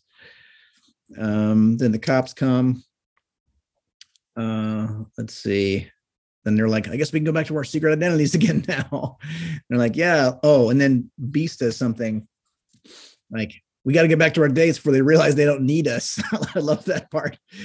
Um they're like, what's he say? Two certain members of the feminine species uh, might possibly conclude that they can do without us very well uh, if we do not speed within eyeball distance of them post haste. Oh beast. Yep. so they come out and they're sad and they have no idea where their boyfriends went. Um, and then they show up and they're like, hey, we're back. Everything's fine. Please forgive us. And they're like, no way, man. We're good. You guys should go off on a safari someplace. And they're like, hey, it shouldn't find too hard. Shouldn't be too hard to find dates to this awesome place. And they're like, well, never mind. Everything is forgiven because we want to go so bad. And um, then they go off and have a date someplace else. Yeah, they Well, don't there's even take them there. Yeah, they're supposed he says let's go to the Copacabana, but then they just take him back to the same fucking coffee shop. Okay, yeah. All right, yeah. Holds up. They're broke. They're broke asses. So, like, maybe you should be going out with Angel. That's like lesson number one if you want to go to the Copa. Right. But we got to talk about the sugar and spice line. I mean, Oh that's yes, like, yes. And remind me, where is they're it? so forgiving. I think that's um Oh, right. There it women bless their second panel. Women bless their gentle souls are so understanding, full of sugar and spice and everything nice and forgiving too, especially forgiving. You could do anything to us, right? Like we'll forgive you. All right. Yeah. no. Pretty rough. Pretty rough. So the next time we see Vera and Zelda, John Byrne goes in the much later, uh, tells stories set in the original X-Men continuity and in the book called X-Men: The Hidden Years, and we get to see Vera and Zelda there again. But this is Zelda's second to last appearance. After this, she shows up in the Hidden Years once, and we've never seen her again. Vera gets romantically connected to the character the Mimic after this, and we see her show up in the Incredible Hulk and then in X Factor. Uh, she's been around a little bit in the comics, but this is her last appearance in the X Men proper title. Uh, I love them both. Vera, in particular, is my favorite. Uh, so we're sad to see them go. Uh, the Mahayogi never shows up in the X Men books again, as well. The Merlin Warlock guy. Uh, we see him in Marvel Chillers number one next, which is in 1975. Then he's in the Incredible Hulk. He's had a smattering of appearances over the years. Most recently, he was used in Peter David's uh, Genis-Vell Captain Marvel series back in 2001. Uh, so this is a guy that shows up once in a while over the years. Uh, ultimately, and and Philip, I'll explain this to you since we just met. The, this we we're mostly doing this podcast because most people who love the X Men have never read the old books, and some of them are sheer nonsense, and some of them have uh, a lot of pu- uh, punch that they pack or or a lot of longevity. Uh, what were your kind of overall impressions reading this storyline? Uh, when we connected you to this book, by the way, it wasn't like, oh, I've got to have Philip on this episode with the Mahayogi. It just was a goodness of timing. this, was, the next one. but what were your overall impressions, or uh, or any thoughts you wanted to share, just on the experience of reading this old book? Um, well, it's it's interesting to me because I mean, all you know, all of us love love these these properties, these characters, and sometimes it's interesting to see how. I mean, the way I get the impression that when these books were made, the companies were just shitting them out. Yeah. And just they needed somebody to write them like real, real quick, draw them real quick. A lot of things that we put a lot of care into now were clearly not being thought about then. Like I, I mean, I, I'm kind of a dialogue snob. Like I just really hang on every word and make sure every word is the one that I want to use. And I try to keep it as concise. I, I I'm kind of afraid of. I, I tend to overwrite sometimes, and I, whenever I'm revising my own stuff before I send it in, I'm I'm making it as concise as I can, trying to trying to make sure I'm not using a single word that I don't have to use because I don't want to cover up any more of the art than I have to. Um, so it's all about being. I mean, comics is all about being concise, um, just brevity and um, that's something I struggle with. Sometimes I still try to. Sometimes I still come at it from a the angle of a prose writer. I'm still overwriting, and so I try to. A struggle I constantly have, like less, less, less, less. And uh, a lot of these lines that are in this are just kind of throwaway lines that didn't need to be there. And it was just, um, it was just a different time, you know, just different time. The, the whole style uh, of writing these things is so different. The way they use alliteration everywhere in here is just kind of for a gag. There's no reason to.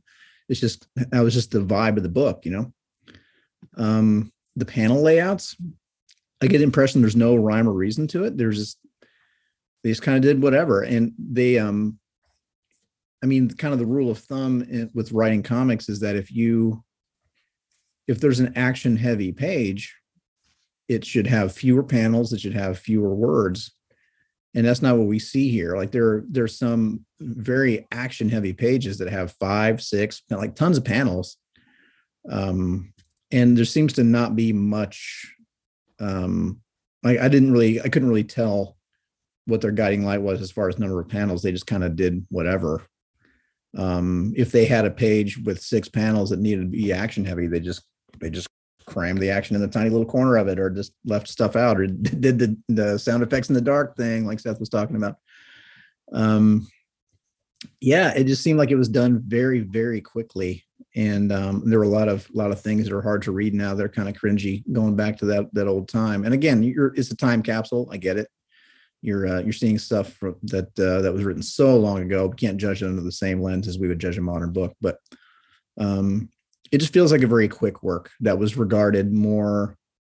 Um, and again, it's being printed on newsprint. You know, it's just, it felt like it was something that you just saw as like a um, like a like a comic strip you'd you'd breeze over in the newspaper in between things that actually matter but you know you just fill the whole book with those you know like it just it just felt like a kind of a throwaway gag kind of a story.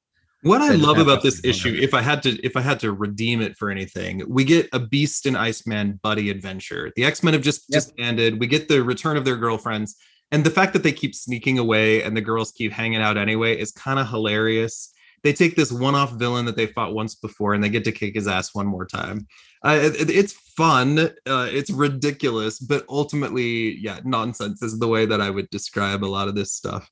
Uh, Seth and Stephanie, as we're as we're wrapping up the the first part uh, uh, of this issue, any any thoughts or what sticks with you? What what are you carrying away from it? You want to go first, Seth? Go ahead. Oh, I don't have an awful lot to say. Just, I mean, it makes sense. It's like it's the era of you know Bewitched and uh, you know Green Acres. Like it's, it's everything was kind of silly, quick, and disposable back then for for comedy and entertainment. You know, it just it makes sense, especially if it was for a younger audience. So, you know, I think we're judging it a little harshly because we're very lucky that the medium has become more thoughtful, but back then this was probably just like the height of exactly what it was supposed to be. Well, and we're used to the X-Men being good. This book's not good. yeah. Yeah. No, I think I think Seth nailed it. Was like was being um silly, quick, disposable. Like that's what was meant to, meant to be. Is what it's meant to, does what it's meant to do. Yeah, I don't mean to sound like I don't mean to be so rough on it, but yeah, you're Seth's totally right. oh, we're rough on these. We're rough on these books all the time. You're good. Okay. I think it was it was on point to the 1960s you know the whole mentalist eastern spirituality there was a, a, a, cartoon series in the 60s cmdf combined miniature defense force and there was like the one character he didn't have a real first name everyone else who was white had a but he, he was called Guru. Um, and he was master of mysterious po- powers. You know, um, I mean, you just find these characters in that timeline and you just read the comic for that time period. I mean, I got a kick out of the gender dynamics. I think it was funny. And as a New Yorker, it was very it was fascinating because this was a time where the Copacabana that was the place that was the place going to the East Village the Copacabana you know so I could appreciate that as a New Yorker. Stephanie, did you notice the last like quick slide on Brooklyn in there too? Oh yeah, you see, it has it all. Yeah. It has it all. She's like, you might find some dumb girls out in Brooklyn, but not us. nice. Right, I forgot about that. Stephanie, I'm a little bit heartbroken. Jean Grey wasn't in this issue for you. We'll have to have you back on a Jean on a Jean episode sometime. Let me tell you, that was the first thing when I said, like, really? He gave me this issue. I got to see her in a thought ball balloon. So at least I got that. But yes, I will take you up on that offer. Thank you. Uh, yeah, well, I'll, I'll, I'll reach out. Let me summarize the last five pages very quickly. We see Arnold Drake telling a story with Werner Roth and John Verpoorten, uh, Joe Rosen on letters. Uh, we uh, we get to explore Iceman's powers. We just finished this the the three parter about Iceman's origins. Uh, it's there's some cute things in here. Iceman's talking to the reader, breaking the fourth wall the whole time, cracking tons of little puns. Uh, on the first page, it's presenting I, the Iceman. Uh, ladies and gentlemen, and regular readers, permit me to hip you to the inside story of my sub zero existence. Uh, sure, it can be cold as a pawnbroker's heart, frozen as a bill collector's smile, hard as an algebra end term, and yet it has its good points too. For example, I can cream you with a snowball in July. You got to admit there's something to be said for that after you get the snow out of your mouth. Now, there's something deeply sexually uncomfortable about that whole speech. Just like, take it for what you will. Uh, but uh, it's it's ultimately we get to see five pages of Iceman kind of using his powers in different ways. Nothing really stands out as amazing here. Except there's a lot of great Iceman shots altogether. If you're an Iceman fan, it's fun to go back and read this all in a row. Iceman's using his ice slides. We get to see him hitting people with barrages of snowballs and ice balls. Uh, there's ice boomerangs and ice walls and ice ladders and a mountain of ice. Uh, we do get one thing that's kind of surprising. It's never been stated in the comics before that Iceman draws his powers from the moisture in the air and solidifies it into ice form. This is an Omega level mutant. Uh, so we get to see uh, kind of the way his powers work, and we get to see some of the really incredible potential. It even shows him very specifically surviving in like a desert climate. I can still take water out of the cactus and still use it for my powers. Uh, my favorite panel in this last five page backup is the Iceman Human Torch fight. We've seen them team up a couple times. I think they have a crush on each other. they're, they're zapping around each other in the air, which is really cute. Uh, but it's kind of a fun, silly, uh, silly story. Uh, on the very last panel, Iceman's like, I wonder what my powers would be like in space, uh, which uh, we've seen that explored in the recent Marauders comics, uh, uh, which is kind of fun, actually. Uh, any thoughts on this five page backup with Iceman and his powers? What do you love about his powers? was there anything surprising for you here? I'm just going to say don't be drinking any drinks he makes at his party because you don't know where he got that moisture to make those ice cubes. That's like the first thing. Um, and secondly, um, for any uh, writer of X Men, I don't know if this is in the new one, but like you can actually work in Space Iceman because, haha, Seth, I'm bringing up black holes. there is a black hole in the Lynx constellation that actually feeds off of uh, water. There's like, it's just eating water. So there is your next Iceman in space comic. Fantastic. I thought it was fun to learn about him. Um, Philip, I, oh, Philip, go ahead. I, I, thought it was. I like this more than the than the than the main story, and it, it felt like. um I mean, it's clearly just a, like a showcase about like, did you know about Iceman? You know, and it kind of almost like a like a little thing you'd read on the back of an action figure box or something. Like it was like, here's all the cool shit he can do, and it just seemed to have like this the fact that there's like a mission statement to it, even though it's very you know, I could just I could imagine myself being a kid and reading this and being like, this is awesome. You know, just seeing him do different things with his powers and just getting a little getting a little kind of how-to thing about about Iceman and what he can do. Uh, it would it would make me want to to buy an Iceman toy if I was a child. You know, it just kind of had a purpose, and I appreciated that. It was cool to see him just showcase his powers, basically. Yeah, it's pretty yeah, fun. It was fun. Uh, Seth, any thoughts?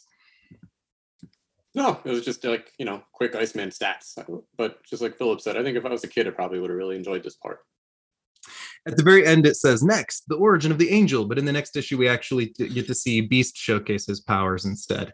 So we're going through we're going through a period of time in the books here where everything's very disjointed. There's a lot of weird stuff. The next issue which is all about Cyclops and Jean Grey in Jean's very brief modeling career and Cyclops working as a radio DJ. It's fantastic. But it ends with a, a, a thing that says in the next issue, you'll see them face Beast and Iceman face Metaxo the Lava Man. And then that never happens. But in 1994, Kurt Busiek wrote a story in Marvel Holiday Special where he went back in time and told the story of Beast and Iceman fighting Metaxo the Lava Man. So we get to see this story like 26 years later which is actually going to be the next episode of Graymalkin Lane. We have Annalise Bissa coming on and Connor Goldsmith and Sara Century, and we're going to talk about the Metaxo, the Lava Man battle from the holiday special in 1994, which is going to be a lot of fun. Um, as we're wrapping up, I'll have each of you do the same, but you can find Graymalkin Lane uh, on on Instagram under that name or on Twitter just under Graymalkin P P like podcast. Where can everybody find each of you? And if there's anything you can announce, recognizing this episode comes out in late June, what do we have to look forward to coming out from each of you if you can talk about it? So let's go in the same order Stephanie, Seth, and then Philip. Sure, you can find me on Twitter. I am Zoe Health, Z O E Health. Instagram, I am the Nina Galaxy. My website is Stephanie Nina Pizzarillos. I bet you you can't spell that, so try to find me on social media first. Um, yeah, and in June, I'm moving into art book territory. I am going to be actually launching my um, own imprint, Janice Point Press. So I'm going to be releasing uh, this year a few art books, prose. Actually, Seth is working on my first one with me um, comics, fun stuff, uh, commissioned art pieces. We'll see where this takes us, but I'm really excited about it. Janice Point Press. Wonderful. Uh, Seth. So yeah, you can find me on social media uh, at SC Martel, uh, especially on Twitter. Um, I stupidly forgot to ask if I can announce my graphic novel that's coming out next year, so I cannot yet. But um, yeah, stay tuned. Something will be coming out in spring 23. And Philip. Um, I have a website, philipkennedyjohnson.com, two L's in Philip. I'm on Twitter um, at Philip K. Johnson. I'm on Facebook under my full name. I'm on Instagram under my full name with underscores. Um, Action Comics is ongoing um, this September. We are wrapping up the Warworld saga with Warworld Apocalypse. Um, Action Comics is ongoing. Alien is going to be ongoing. We are um, relaunching Alien with a new number one in let's see September, and that's ongoing with Julius Ohta as the new artist. Let's see, uh, a new James Bond series 007 at Dynamite Comics uh, starts in August. That's been really fun, and offers um, kind of a fun challenge, kind of along the lines that we that we're talking about here, like taking a taking a character that was originally written in the uh, you know like in the 50s and um, you know, keeping him true to himself in a 21st century book has been really, really fun and challenging. And I get to write some spycraft and it's been really, been really cool. Um, I think that's all I can announce as far as June, but it's been a huge honor to be on here. Thanks for having me, and I hope to come back. Philip, I want to take a time machine back uh, to that day your brother said, Do you think we could write comics? And give you a glimpse at 2022 when you were writing James Bond, Superman, and Alien all at the same time. And that's really fucking amazing, man. I'm, I'm super, I'm super pleased to get to know you. Uh, and I'm really impressed by your talent. Uh, so thank you. Thank you for the honor of having you here and sharing your time. Oh, man. It's been honor is mine. And uh, thanks again for your patience getting me on here. And Oh, no, we're so good. Great to meet all of you and can't wait to see all your work. Yeah, uh, Stephanie, you are uh, just a breath of fresh air. Uh, what a light, what a joy. I can't wait to have you back on. I'm glad to have a new friend. And Seth, thank you for uh, rejoining us. You know what a huge fan I am of your artwork. Uh, I, my favorite thing is getting to create these little groups of people who've never met and just nerd out together and just enjoy. So thank you all for the, the gift of your time and talents today. You too, Chad. All right, we'll wrap up there. Thank you, everybody. We'll see you back here next time on Gray Graymalkin Lane. Thank you so much for listening to Graymalkin Lane. I'm pouring a lot of time, labor, and love into this podcast, and I truly hope you are enjoying it. We're seeking to create a unique space here, and I'm really proud of what we've put out so far and really excited about what we have coming up. Graymalkin Lane is recorded and edited at a private studio in Salt Lake City, Utah. Music and editing are done by my husband, Michael Bell. Graymalkin Lane can be found on Twitter at Graymalkin P, P like podcast, and on Instagram under Graymalkin Lane.